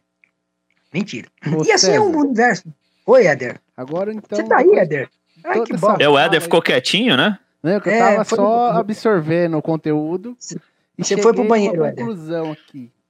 Então hum. eu acho que eu, com meus recém 39 anos completados, ainda tem jeito de eu participar de um processo acadêmico dentro de uma academia para trabalhar a musculatura e ter uma qualidade de vida melhor? Olha, pelo seu quadro, Éder, por você ainda não ter nenhuma doença crônica trans, é, não, não transmissível, que foi citado pelo, pelo Rodrigo, que a, a quem está ouvindo, na verdade, é, é, as doenças crônicas não transmissíveis é, nada, mais é, nada mais são do que a diabetes, a hipertensão, o colesterol alto, a obesidade, tá bom? Essas são as doenças crônicas não transmissíveis. Então, por você ter colesterol bom, glicemia ideal, triglicérides baixo, meu, você tem. O único, seu único problema hoje, é, é, é, lembrando que a gente né, é, não se conhece, é a obesidade. E se você entender que ela hoje é. Não é estético, mas ela é uma doença. E se você cuidar dessa doença, você não vai ter mais problema nenhum pro resto da vida. Quer dizer, a não ser os problemas que a vida lhe aguarda, porque tem as questões genéticas, né? Pessoas que nasceram, pessoas de ó, filhos de pais diabéticos serão diabéticos, filhos de pais hipertensos serão hipertensos, filhos de pais cardiopatas serão cardiopatas, filhos de pais com câncer possivelmente podem evoluir para câncer. Então, tem essa herança genética, tá? Se, tirando essa herança genética, se você entrar no padrão de vida com bons hábitos, e, e, essas, essas condições genéticas serão jogadas muito lá para frente. Prevenção é, é isso. É tudo. É, então, é o que a gente precisa. Isso, exatamente. Então, se você conseguir mudar o seu padrão, tirar um pouquinho as coisas ruins, colocar um pouquinho as coisas boas que talvez você não goste, mas você tem que aprender a gostar, porque é um remédio amargo, Éder. Fazer dieta não é bom para ninguém. Eu, sou, eu, eu fui obeso, eu faço dieta desde os meus 11 anos de idade. Então eu falo de, de cadeira. Não é prazeroso fazer dieta. Se olhar uma coisa e não poder comer é horrível, mas é, uma, é um mal necessário. E eu te faço uma pergunta, Éder, coachiana, para você colocar assim, rabisca aí. É, como é que você quer estar aos 60 anos? Olha, agora eu quero estar pelo menos vivo, viu? Tá. Então, para você estar vivo, você tem que mudar bastante o seu, o seu comportamento atual. Infelizmente, não é só você, Éder, é toda a sua geração, tá? De 30, 40 anos, toda essa geração de hoje precisa refazer bastante os conceitos. César, para finalizar aqui esse Imagina Zé, esse episódio do Imagina Zé, fica aqui o lamento e a esperança, atividade física e o exercício físico muitas vezes não são levados em consideração quanto é, se tem em vista, quando se tem em vista questões de saúde, né? Isso a gente acabou meio que avaliando um pouco nesse bate-papo. Mas fica aí a esperança, uh, já que a hierarquização dessa política deve ser feita entre a comunidade e as pessoas como o Éder, porque muitas vezes, cara, estar vivo aos 60 anos e não ter qualidade de vida nenhuma, também eu não sei se é o melhor negócio. É e aí eu queria duas coisas aqui com você. Primeiro, deixar uma pergunta, e aí a gente vai encerrando aqui o Imagina Zé esse episódio, pelo menos. É, e, e daí na outra a gente já vai na sequência. Como podemos alterar esse quadro de vez e colocar na cabeça das autoridades que o exercício físico, assim como você está descrevendo, não é só coisa de marombeiro, como você falou, né? Que, é. que um pouco isso, né? Exercício físico, aquele cara que vai lá na maromba tal, colocar 60 quilos de cada lado no supino e vamos que vamos mas que a atividade física ela também não é só contribuir com um joguinho de camisa para os times aí da periferia, montar aquele, aquele campinho lá no, no, no, no bairro, e que isso de fato seja uma política de saúde pública. E a outra coisa que eu queria é que você falasse da Selfie é, que aí, para quem quiser te procurar, para quem quiser fazer algum contato, que possa fazer isso. Opa, não, legal. É, bom, vamos começar com as autoridades, né? É, olha, já faz anos que o nosso Conselho Regional tenta, é, dentro das vias legais, com, com, projetos e, e, tudo mais, enquadrar a educação física como sendo saúde. Bom, para você ter uma ideia, a educação física na escola hoje não é nem obrigatória, né? Então, não, não, não, a, você, tenho certeza que era obrigado a tirar 10 em matemática, ou pelo menos passar de ano em matemática, passar de ano em física, e a sua mãe nunca perguntou quanto, qual foi sua nota em educação física. Nunca. Assim como você, eu também. Então, por quê? Porque a educação física nunca teve seu valor, né? É, e, e, a literatura está indo sempre ao contrário. Então, mas tudo bem, é uma questão cultural, né? O, a não prática de exercício é uma questão cultural. É, e a mesma coisa, né? A gente vai discutir leis com, com, com, senadores, com prefeitos, com deputados que nunca saíram, nunca, nunca, nunca fizeram um, um, um, nada de exercício. Né? Então, enquanto eles não entenderem o benefício da prática, talvez eles não entendam vender isso como, como saúde. Então é muito difícil. Eu, eu, eu realmente não sei te responder como é que a gente faz para os nossos governantes olharem o exercício como sendo o, o, o mais é, importante para a economia da saúde pública. Na verdade, é isso a impressão que eu tenho, o Rodrigo, é que eles não querem essa economia. Que a doença dá dinheiro. É a indústria, né, da doença. É, então, o que eu quero dizer é o seguinte: hoje, quando nós, por exemplo, estamos discutindo doenças, e olha que absurdo, para discutir saúde, você só aceita a discussão de saúde quando você já está doente. Aí, teoricamente, não precisa mais discutir saúde, vamos discutir a doença. Sim, Já exato. foi. Você perdeu o seu tempo de discutir saúde. Então, né? Então o Éder falou, tá, então Éder, hoje você tem uma doença só. Discutamos essa doença para que no tratamento dessa sua única doença você consiga evitar as outras. E assim é com todo mundo, né? Às vezes é só uma dor no joelho, é só uma artropatia, é só uma, uma artrose, é só uma tendinite, é só uma bursite, tá? Que tudo começa no pouquinho, né? Graças a Deus a gente não dorme bem e acorda totalmente doente. A gente vai adoecendo à medida do tempo. Lembrando que a definição de doença é ampla, tá? Quando você fala tô doente, a pessoa já te imagina acamado. E nem toda doença leva para cama, né? Nem toda doença dá febre, nem toda doença dá dor. Então a gente tem que repensar esse conceito aí. E, e, nesse universo de, de avaliar as pessoas que têm comorbidades, que têm doenças, a gente criou o centro de treinamento Self-Gym, né? É, pegamos aí todo, todo, todo, todo o universo que a gente tem aí de, de exercícios, de estudo, 25 anos de estudo, de pesquisa dentro do Hospital das Clínicas, e a gente criou uma metodologia de prescrição de exercício para as pessoas com doenças dentro do HC, e aí nós trouxemos para fora, e nós trouxemos aqui para o Centro de Treinamento Self-Gym. É, estamos aqui na rua Mariano, Dr. Mariano Jatati Marcondes Ferraz, o ladinho ali do, do Mercado Municipal de Osasco, número 242, terceiro andar, Estamos nas redes sociais, arroba, selfidin, arroba CT Selfidin, ou só CT no, no Face, no Insta. É, acompanhe a gente, tire as suas dúvidas, que a gente vai estar tá lá à disposição para quem precisar de uma prescrição adequada de exercícios para objetivos específicos. Tudo bem ou não? Veja que lá não, lá não é o exercício como playground, lá não é o exercício como, como o RU, né? Não, não. É exercício com objetivo. Lá você não aluga espaço para treinar. Lá você aluga, você compra um método, você compra um resultado. Então, se você quer alguma coisa que o exercício possa te trazer, procure a gente. A gente vai te ofertar. Maravilha. Éder Novaes? Obrigado, César, por essa aula aí sobre educação física. Foi muito gratificante. Eu fiquei aqui de boca aberta, absorvendo todo o conteúdo que você não passou e todo o seu conhecimento. Muito agradecido pela sua participação no Imagina Zé de hoje. Obrigado. Espero Rodrigo. vocês dois lá no centro de treinamento, hein? Opa! Vamos lá, vamos tentar. Quero ver o pai do, do, do Rodrigo lá, quero ver se a gente consegue fazer vocês se melhorarem mais ainda, né? Vamos que vamos. Tô precisando voltar a treinar mesmo, César. Na, na, no, na última gravação do Imagina Zé, a gente falou sobre cicloativismo. Certo, e eu estava ali certo. já convencido. E agora, com mais uma aula dessa, com um teor desse, a gente vê que precisa mesmo se exercitar e fazer a melhor forma possível para ter uma qualidade de vida melhor. E se vocês quiserem sugestões, eu sei que vocês não me pediram, mas eu vou dar, né? Mas pode acontecer vocês jogarem lá fora.